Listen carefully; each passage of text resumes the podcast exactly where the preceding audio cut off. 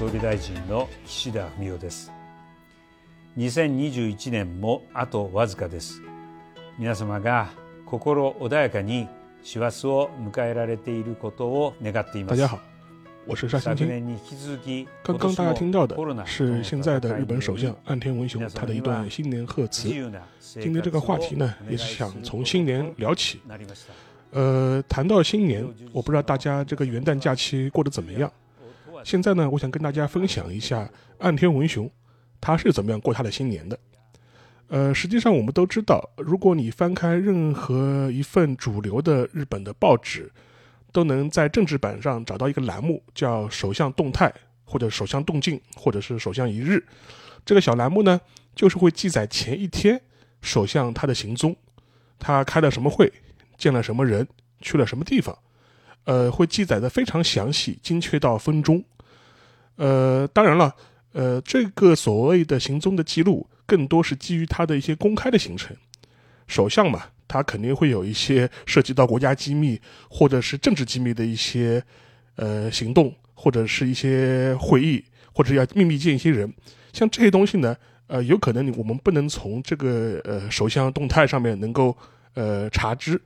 不过呢，呃，通过这样一个公开行程的记录呢，我们也能发现他今天大概去了什么地方，呃，大致见过哪些人。可以做出一个非常有意思的统计，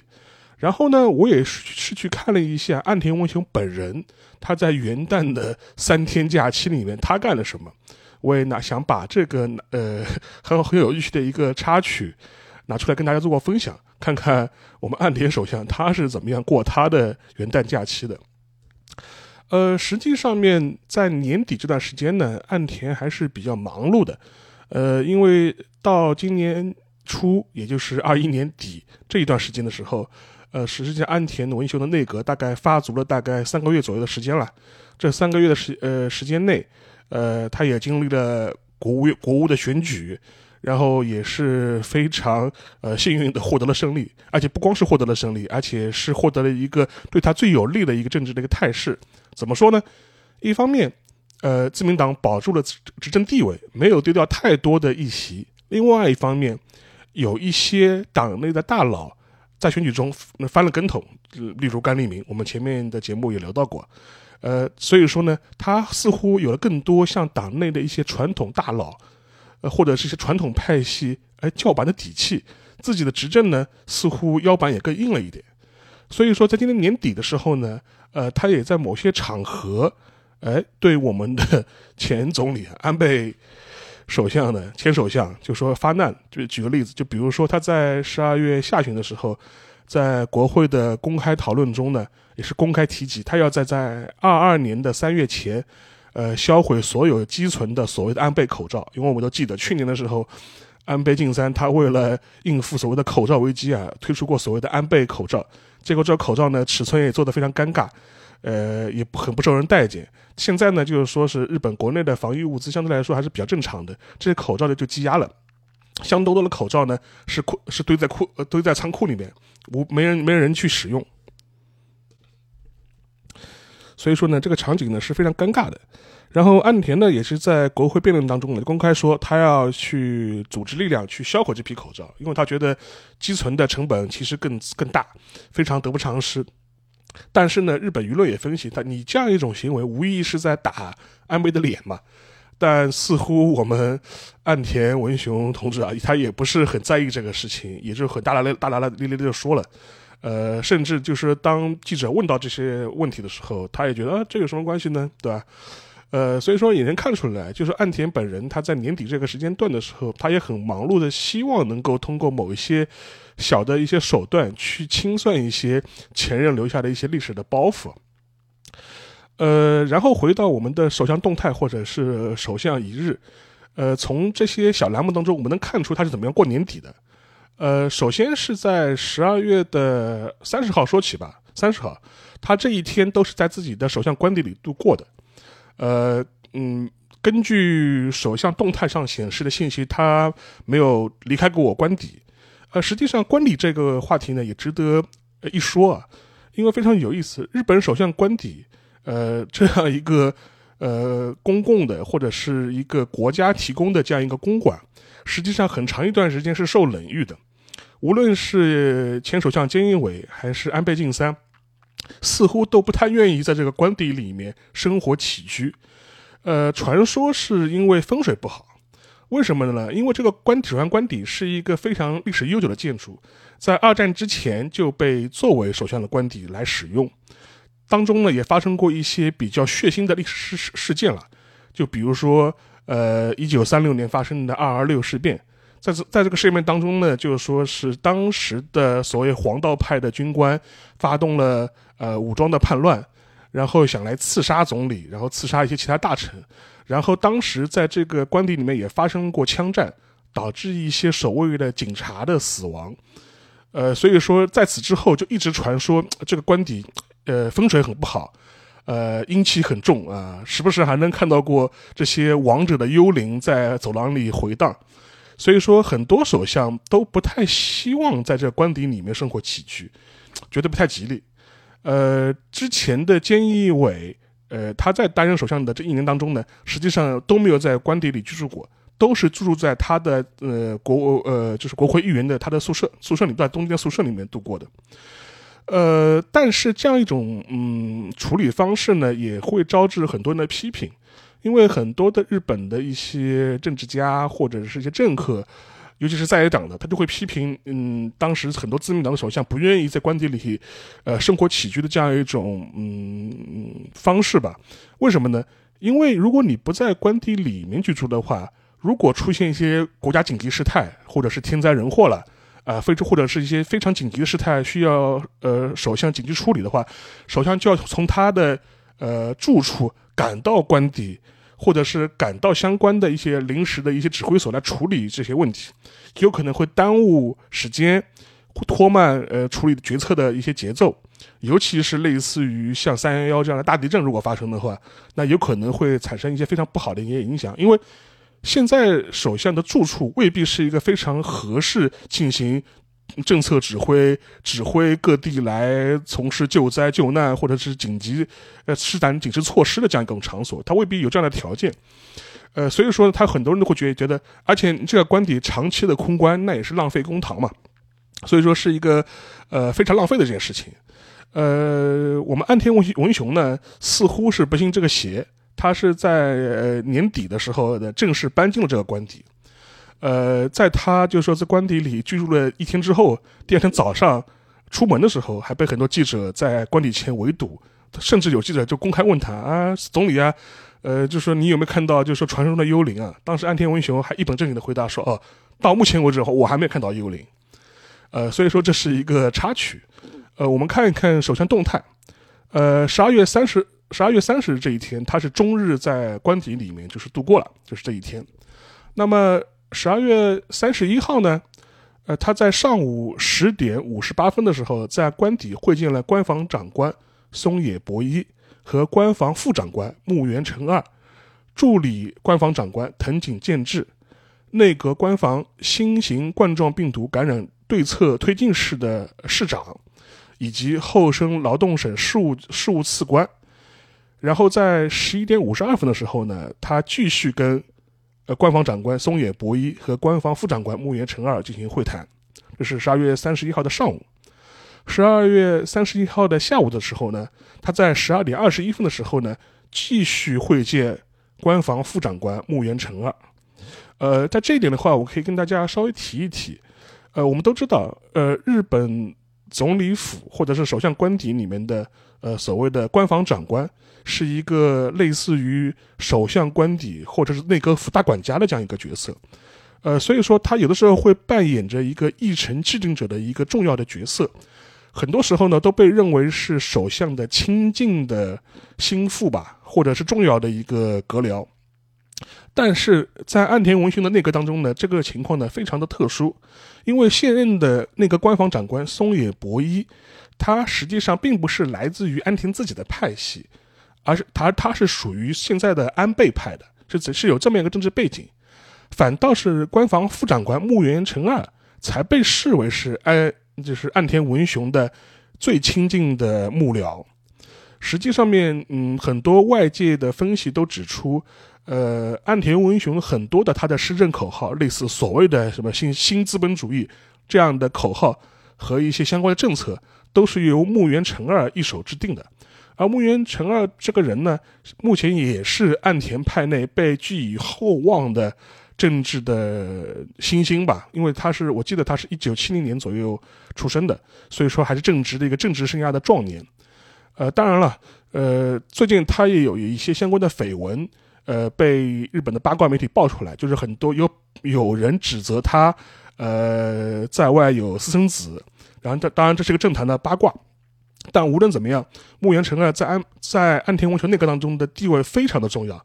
甚至他的重要性要高于现在的那个官方长官松野博一。我为什么这么说呢？呃，因为如果我们去看所谓首相动态或首相一日的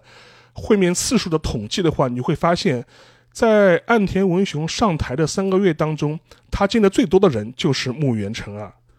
呃，而且这个次数是显著的多，呃呃，截止到呃二零二二年的一月三日这呃这个时间点，呃，木原成二官房副长官跟岸田文雄的会面次数是高达四十一次之多，排名第一。呃，如果你刨去呃十月份的国会选举，刨去岸田文雄的外访，以及他自己本人的呃私人的假期之外。甚至可以说，木原官方副长官跟他是几乎是天天见面，这种亲密的程度可见一斑，也能凸显出木原在岸田内阁中的重要的地位和受器重的程度。与之相较呢，就是松野官方长官，就松野博一，他只见过或者是公开见过岸田文雄二十四次，呃，次数是相差的非常大，所以说从中呢也能看出一个亲疏远近啊。呃，当然这也是个题外话。然后我们再接着看他的日程，在中午见再次见过了木原成啊之后呢，他在三十一号的下午十十五点十分抵达了东京日本桥市町的东京文华东方酒店。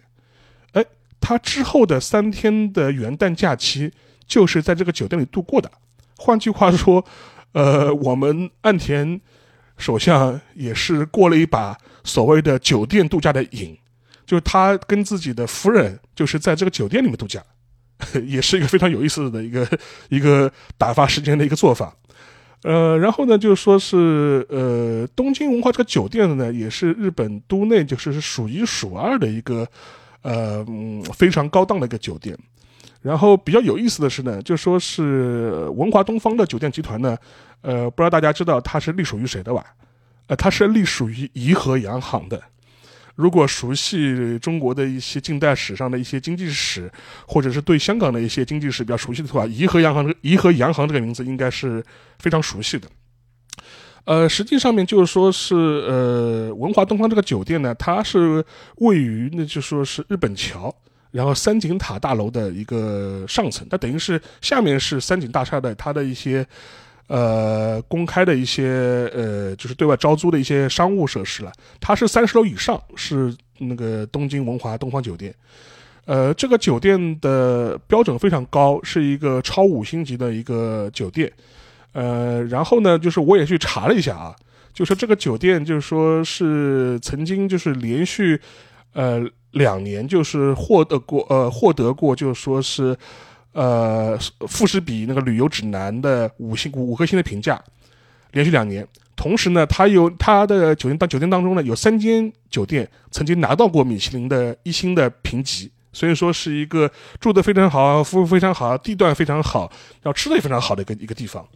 呃，就说如果大家熟悉嘛，日本桥、霓虹坝西，然后它的市町这个地方也是属于一个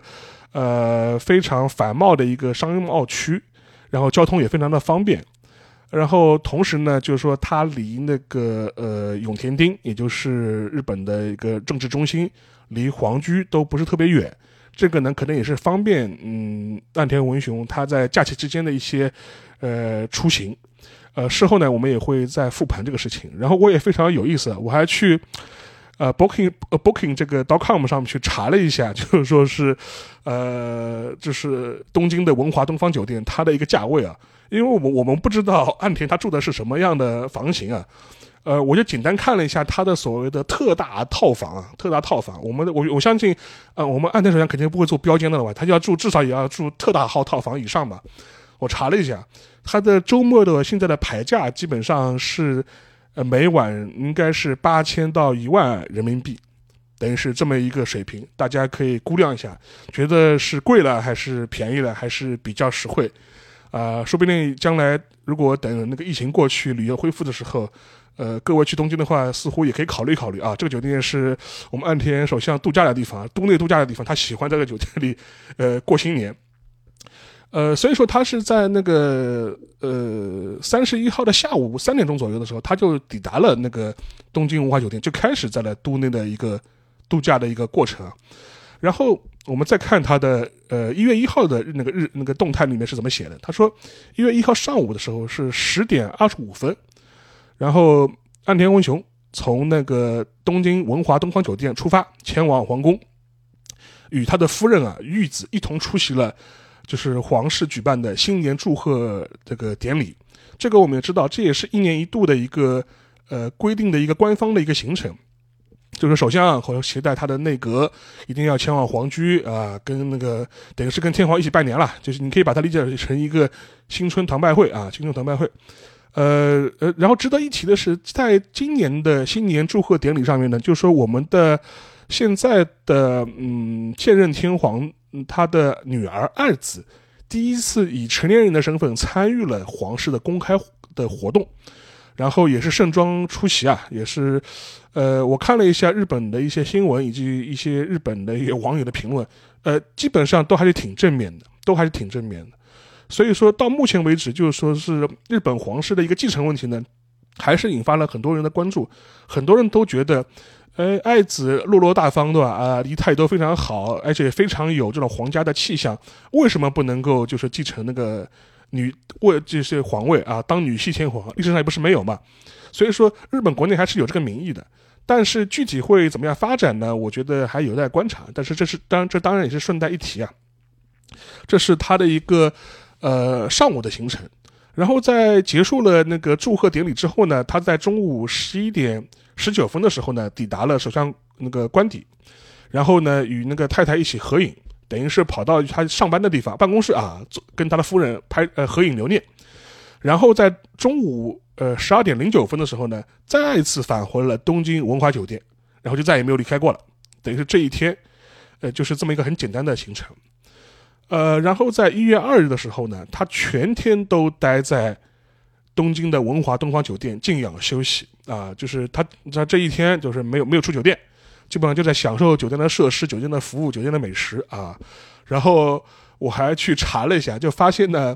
呃，文华东方酒店的一楼啊，它有一个非常好的一个呃咖啡厅，然后有卖一个叫 Kumo 的一个云朵蛋糕，就是一个这个蛋糕的样子就像个云朵一样的。然后据说它的食材呢也是根据季节变化的。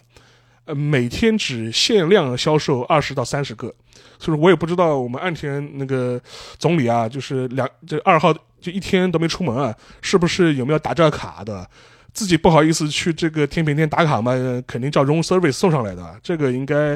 啊应该会有吧？啊，这这么有名的，连中国人都知道的。我看我看到小红书上有人提这个事情嘛，这这是一个网红的一个打卡点啊，不知道我们呃岸田手上有没有打卡？啊，然后这是二号，我们再看一月三号他干嘛了？一月三号十一点上午十一点二十一分，从静养休息的呃那个东方文化酒店离开了啊，返回了官邸啊。他在那个官邸的啊两呃三天两夜的这样一个基本那个行程啊，就是告一段落，返回回去上班了。然后在下午十六点五十九分的时候呢，会见了厚生劳动相后藤茂之。那呃，官房长官松野博一，官房副长官木原成二，你看啊，木原官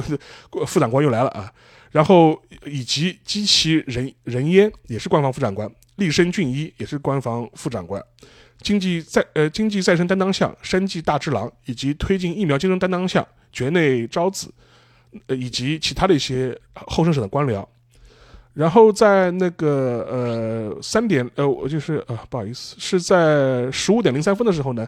呃会见了助理官方长官藤井健治，内阁官房新型冠状病毒啊感染对策推进室的室长破井正生加入了相关的会谈，然后这是他一天的一个工作的一个一一个行程安排啊。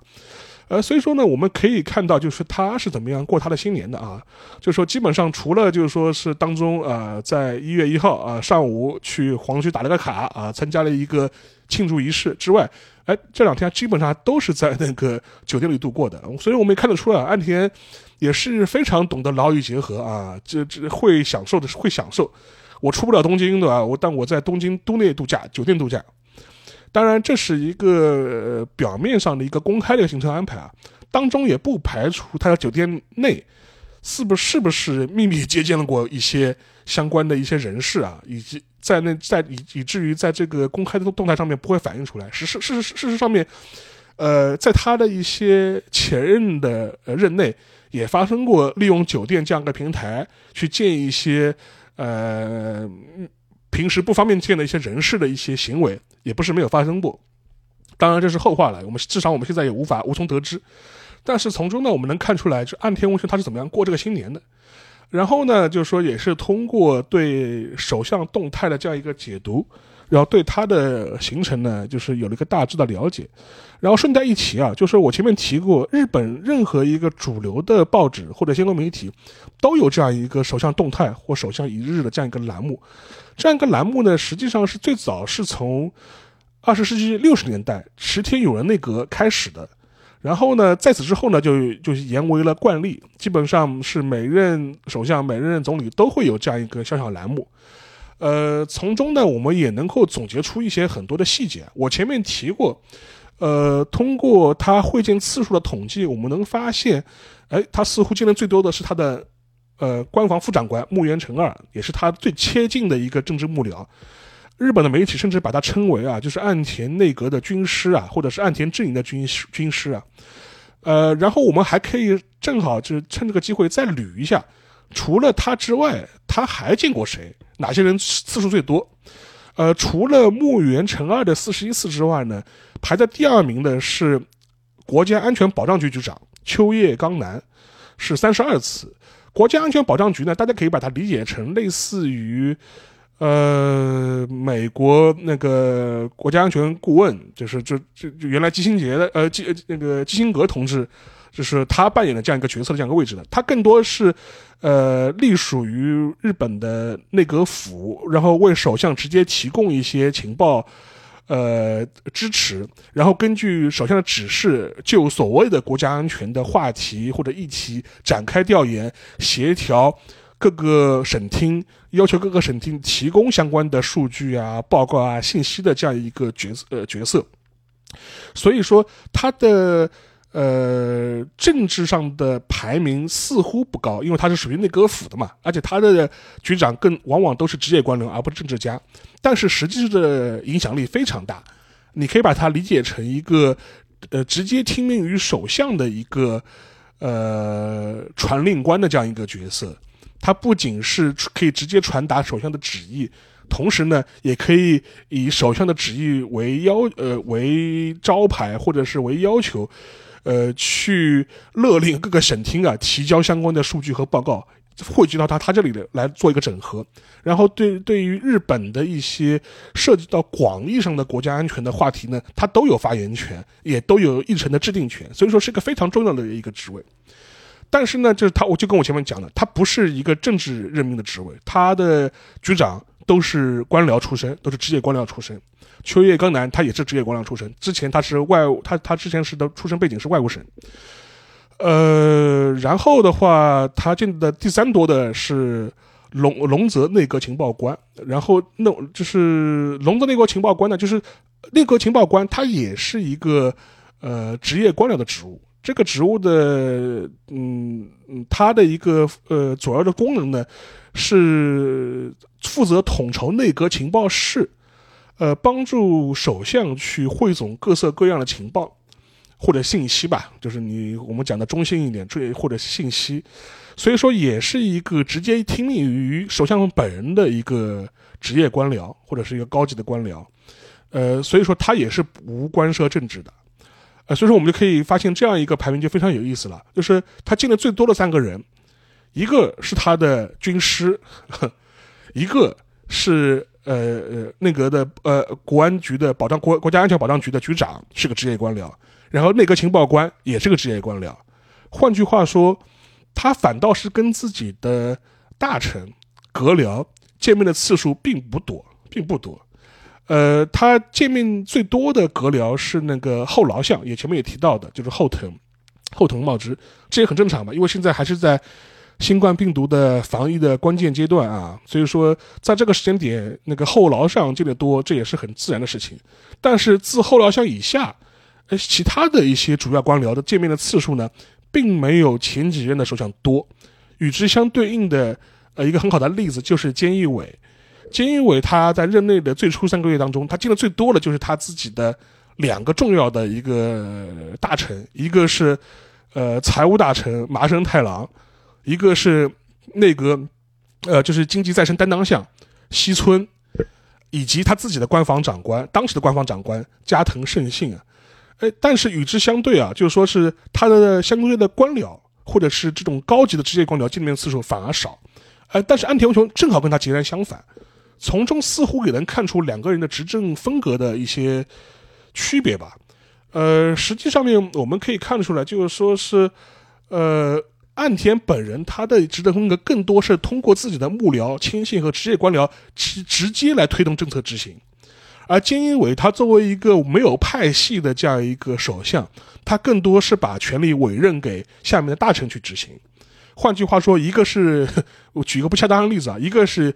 呃执呃实行间接统治的啊，一个是直接统治。所以说，我们也能看出来，岸田也是有意识的在有意识的建在建立一套以自己为核心的，以自己的亲近幕僚为主导的这样的一个决策体制。所以说呢，在对未来的观察。未来的一些安田政权的他的一些施政风格呢，我们也可以拿以此作为一个参照系来做一个观察吧。当然，也刚刚三个月啊，其他很多事情也会再继续发生。所以说，呃，今天呢，我们也是通过这样一个呃切入点，呃，跟大家聊了聊目前安倍上台这样三个月之内，他的显示显露出的一些特征，以他自己的一些执政上的一些风格。呃，在此之后呢，就是我们可能也会，呃，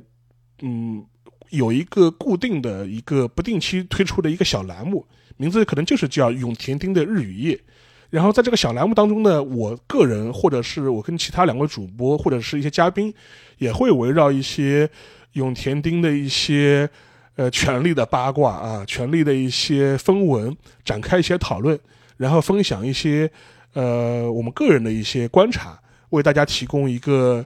呃谈资吧。聊到日本的话，除了流行八卦、流行文化之外，似乎也能聊一聊呃永田町的一些权力的暗潮涌动，对吧？或者是权力如何暗潮涌动的。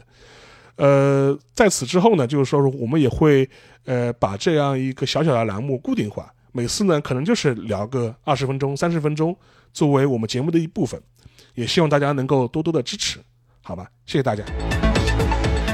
嗯，大家好，欢迎收听本周的东亚观察局，我是小星。那么像，那么当大家听到这一期的时候呢，应该可能很多人还是朋友会非常惊讶吧，就是可能会觉得说，哎，上周怎么是散？上周已经是单独录的了，怎么这周还是单独录的呢？那么首先，无论如何呢，也。无论如何，还是给各位听众朋友们首先说一声不好意思啊，因为像一方面我也好，包括像沙老师、黄老师也好，那么这一周呢也都是有一些安排，尤其这一周又作为新年的第一周啊，那么大家也有很多的活动，所以说呢，可能也因为我也看到了在很多朋友们的小宇宙上的评论啊，大家很多人还是期望说我们能够重新聚首，去一起进行一个录制。那么，但是由于一些客观条件原因，那么这一周呢，还是像上周一样，会以一个采取录音的方式啊来进行。那么，像我记得上周节目出来之后呢，有一些朋友们的一个反馈呢，就是说，觉得说就是嘉宾，就是也就是我们几个主播，之间的一个联动可能是相对少了一些。所以这周呢，我跟像沙老师、黄老师呢也讨论了一下，比如说录什么内容。那么黄，那么沙老师呢，是沙老师提出来的，在那个一见倾心三人组这个群里面就提到说，说可以讲一讲，就是那个岸田文雄，就是日本的新首相，他如何度过新年，然后呢，通过首相动态来观察日本政局的一个节目啊。那么沙老师当时对他的这一 part。那个标题就起的叫永田町的日与夜。那么永田町呢，大家相信也都比较了解啊，就是日本政治的一个中心地，尤其是日本的首相官邸就位于日本东京的永田町啊。所以就是通过日与夜来表达，就是通过对于首相的一个观察来去窥探这个政治的一个日本政治的一个情况啊。那么我就在想啊，嗯，那么我是否能够也做一个和这个相类似的一个 part？因为我们也想说呢，通过日本的首相，包括通过韩国的总统，实际上也能对于这个国家的一些政治情况。做一个窥探，因为就比如说在韩国，可能国会已经有三百人，大家要关注每一个国会议员想什么做什么。一方面呢，效率太低；另外一方面呢，它也不具有代表性。但相比之下，尤其是在韩国这样一个总统中心制国家啊，因为之前我也说过呢，像在韩国，其实出现青瓦台魔咒，所谓的就是为什么总统难以善终，其实背后也有根源的原因，是因为总统任期太短，权力又太大。就是大家就听到这个就感就就知道了，说这样不就很容易遭人打击、遭人报复吗？所以我觉得呢，通过观察这么一个领导人的一个动向，他其实也能够达到窥探政治的这么一个目的啊。然后呢，我想了一想，那么叫我这个 part 叫什么标题呢？后来这一点呢，也要感谢黄立静老师，他呢给了一个很好的一个建议，叫做呃青瓦台的是与非。永田町的日与夜，青瓦台的是与非。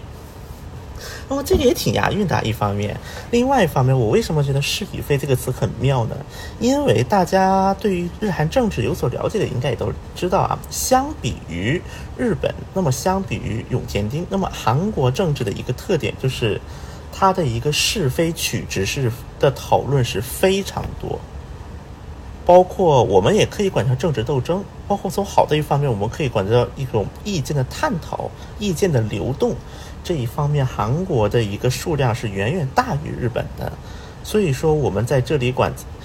我们我的这个 part 叫青瓦台的是与非，我觉得这个也是个非常恰到其处的一个话题啊。在这里呢，也表示一个感谢，说然后呢，也将版权这个来我们来说清楚。那么我的这个 part 来说什么内容呢？我想，因为嗯，因为这简单来说吧，因为毕竟单口相声还是有一点，呃，有一点耗体力的，所以说呢，我的可能说的比较简单。一方面呢，我呢也跟大家来聊一聊我们的文大总统，我们的文在寅，他在新年的一个动向啊。那么与此同时呢，因为相比于刚刚上田的。岸田文雄啊，岸田文雄基本上上田时间不是很久的。然后呢，另一方面，岸田文雄，而且岸田文雄他成为短命首相的概率呢也不是很高，尤其是通过目前这这这上一次的那个众议院选举来看啊，那我们的文大统领马上就要卸任了，就就算他不是被弹劾，是正常的卸任，也只剩最后四个月了。所以说呢，我们一方面通过文在寅发表的最后一份新年贺词，来去窥探一下他的一个在这四个月他想做的事情，以及通过这个新年贺词，外加上我们再联系起来，因为很多朋友们跟我说嘛，说想听听如何看待朴槿惠赦免这个事情。然后呢，通过这两个事情，我们也来看看未来就韩国即将明年大选乃至。韩国未来一年的这个政治的一个走向，和大家一起来，呃，将来也是教一个知识点吧，给大家点几个知识点，然后呢，也供各位关注韩国政治的朋友们呢，有提供一个参考的一个价值。那么第一点呢，我就是先还是和大家聊一聊，因为在韩国呢，就是青瓦台，它每年作为惯例会有两项活动。那么首先是关于新年贺词，那么在新年贺词结束后的大概几天左右，那么就会召开新年记者会。像我呢，因为我是作为中国媒体，应该是中国国籍的中国媒体记者来讲，应该是第一个从青瓦台领取到那个长期的采访证件的。所以呢，每年一直到二零年疫情之前，那么就算我不，即便是不在韩国，那么韩国的就是每年青瓦台的，就是新年记者会，我都是会参与到其中的。那么关于记者会这个呢，我们稍后再说。我们先说这个新年贺词啊。那么今年的新年贺词是发表在一月三号，也就是前两天啊。那么这个新年贺词作为文在寅的新年贺词，当时我看完的第一感受是觉得。应该文在寅此刻的感慨还是挺多的，就是他想说的话太多，就是千言万语付诸在这张纸当中。如果是我们的很多自媒体老师，可能就差给文在寅的内心塑造一个他即将哭泣的一种形象了啊！当然这个是玩笑话啊。那么在这个新年贺词当中呢，他首先还是针对疫情吧，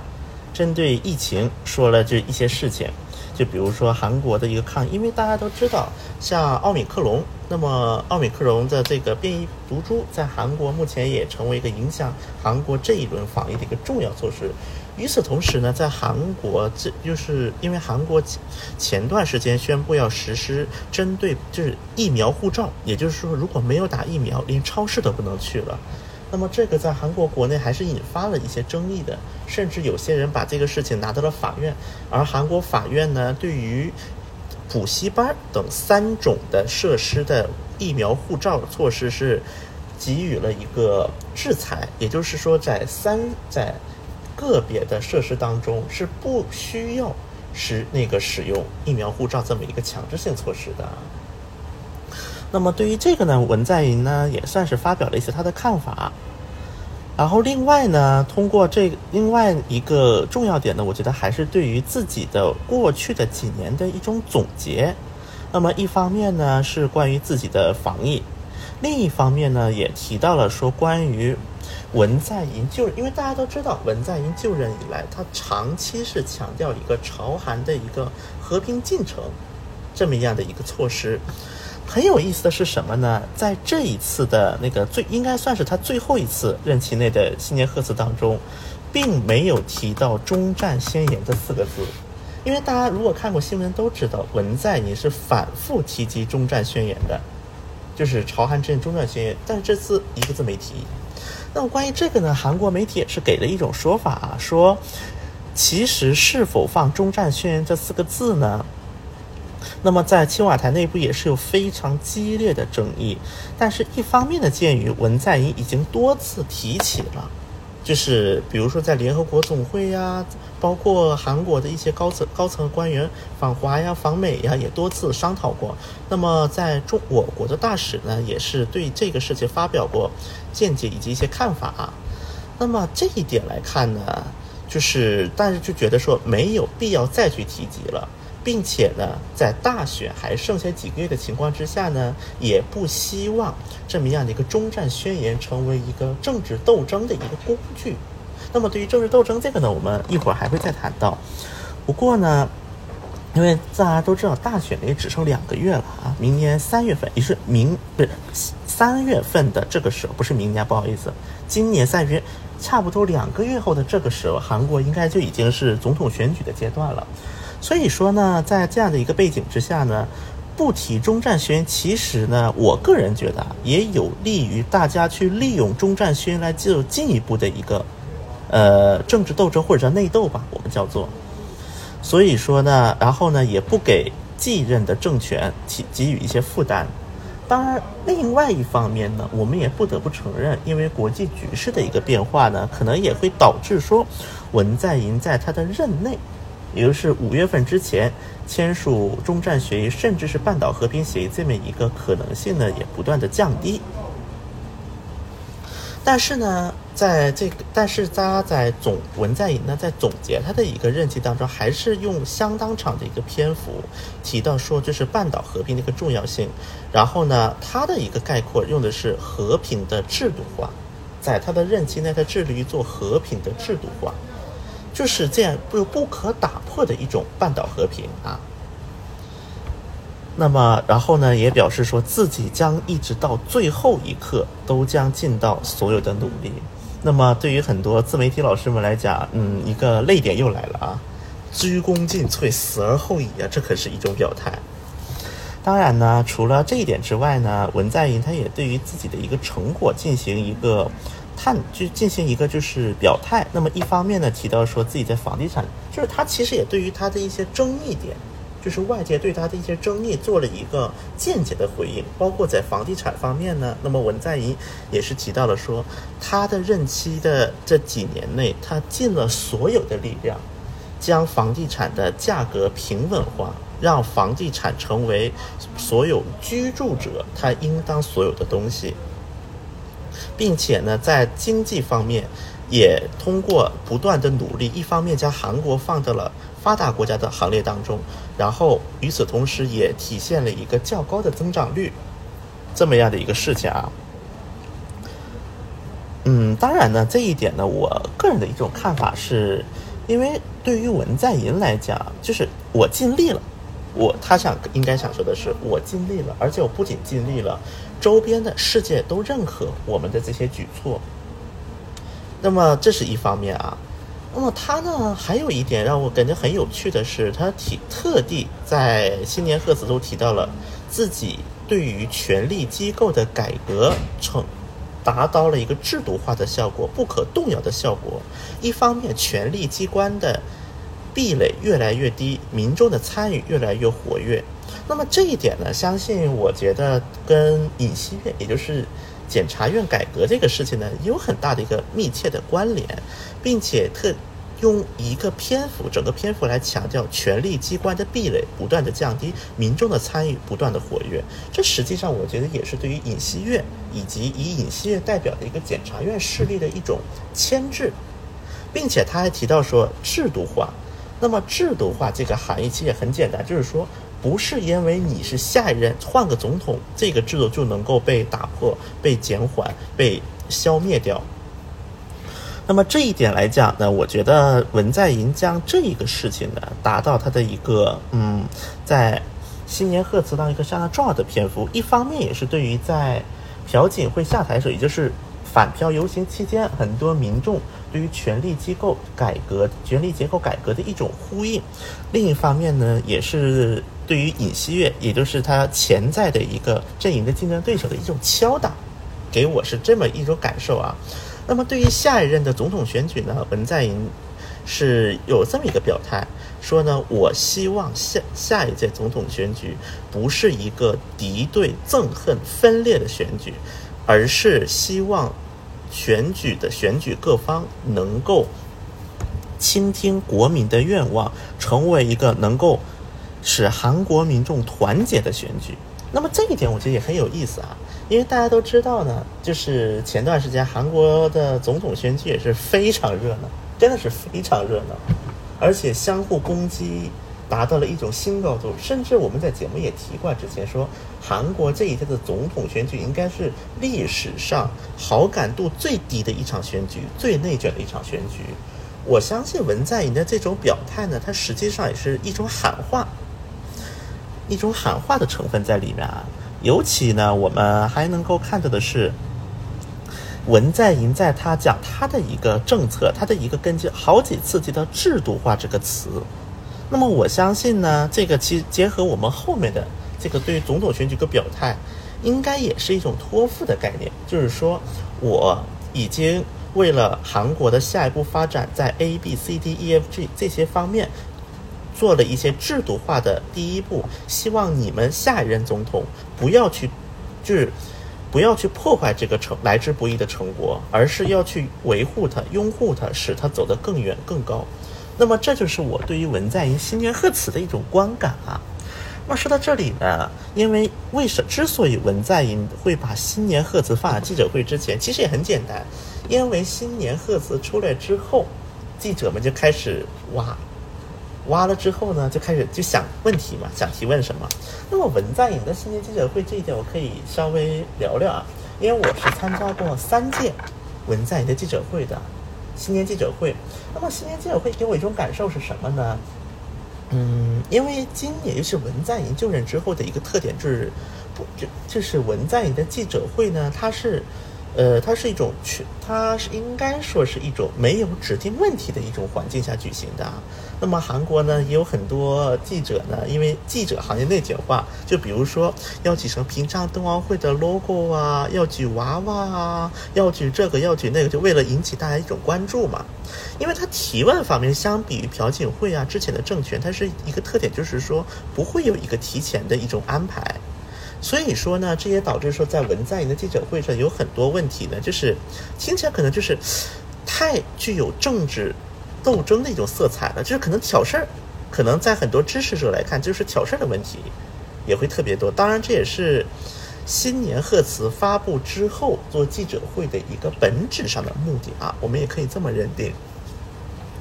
那么说到文在寅呢，我们就不得不说到，嗯，我们的朴大总统朴槿惠。刚才我们说到了，因为在文在寅的新年贺词当中是提过二十多次团结，或者是以团结类似这样一个词汇的。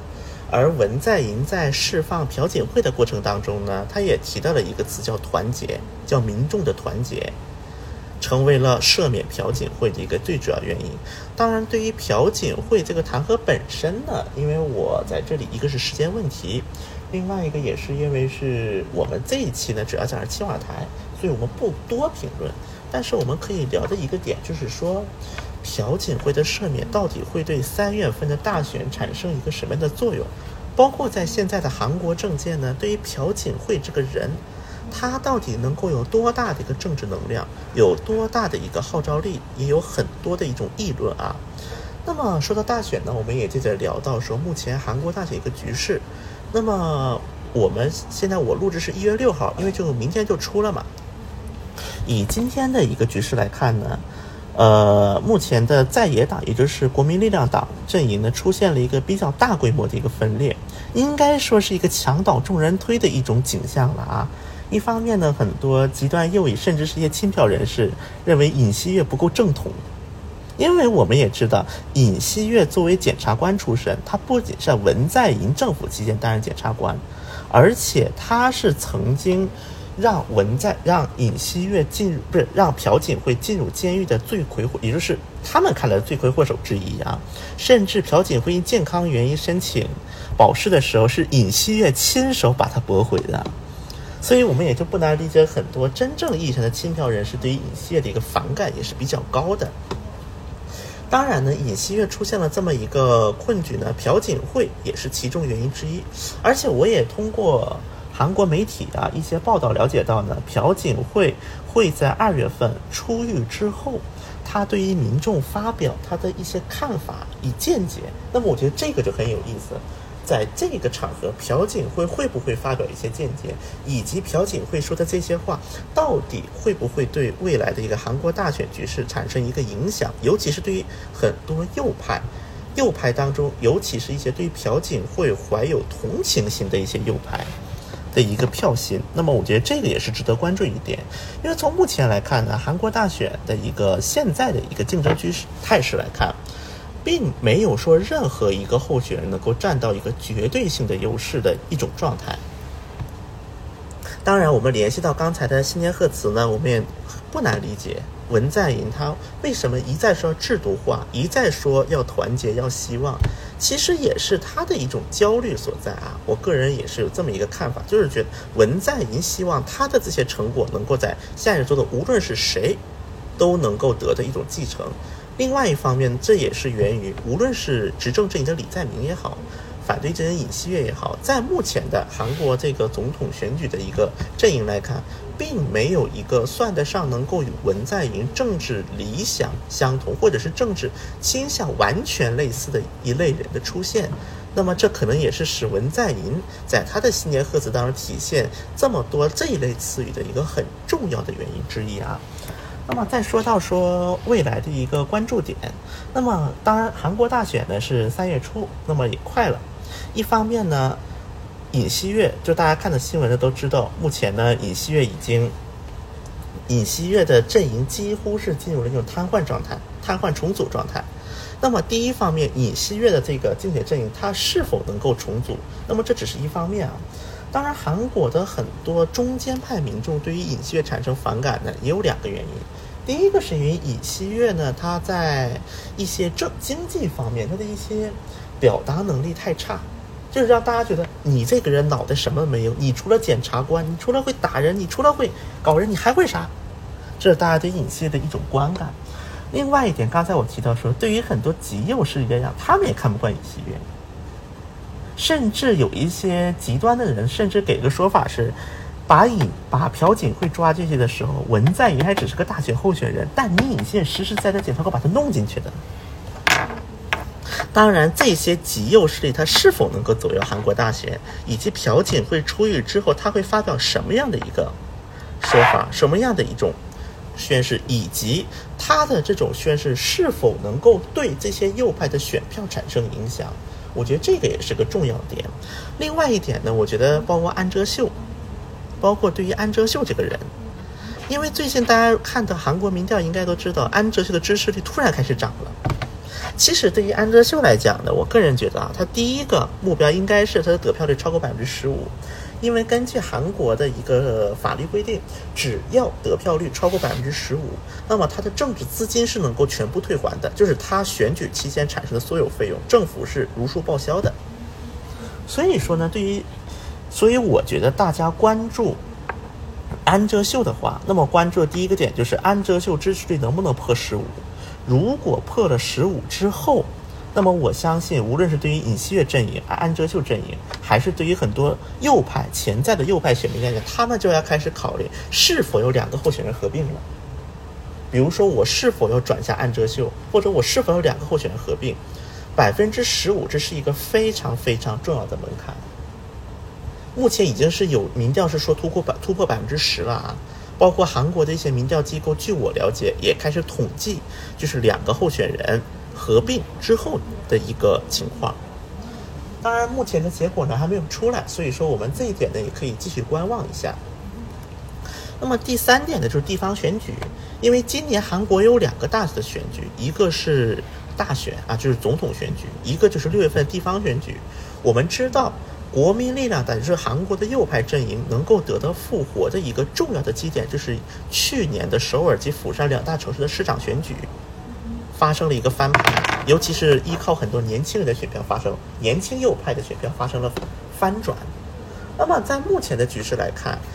即便是大选李在明能够，就如果是就算啊，比如说李在明胜出了，或者是尹锡胜出，或者任何人胜出，但是。地方选举的一个结果呢，也会影响到接下来，也就是说二二年的下半年，韩国的一个整体的政治走向以及政治形势。我觉得这个选举结果也是一个非常重要的点，至少它能够体现说，在地方的很多基层民心的一个转向，以及未来，那么比如说民主党也好，比如说。国民力量党也好，他们采取的一些选举战略、选举模式，我觉得这也是一个很好的一个前，这很好一个对下一届选举、对再下一届什么议员选举啊这些的一个前哨战的一种概念在里面。所以我觉得说呢，嗯，刚才跟大家提到的几点，我觉得这几点呢，可以在二零二二年上半年，大家对于韩国政治关注的朋友们呢，可以关注的一点。最后呢，我也再简单的讲讲啊，就是对于韩国的一个大选的一个前，也不叫前瞻吧，我觉得说前瞻有点过了，就是一种观察。因为最近呢，大家能够，大家很多朋友呢就喜欢问说，哎，尹锡悦这是怎么了？尹锡悦怎么突然掉的这么厉害？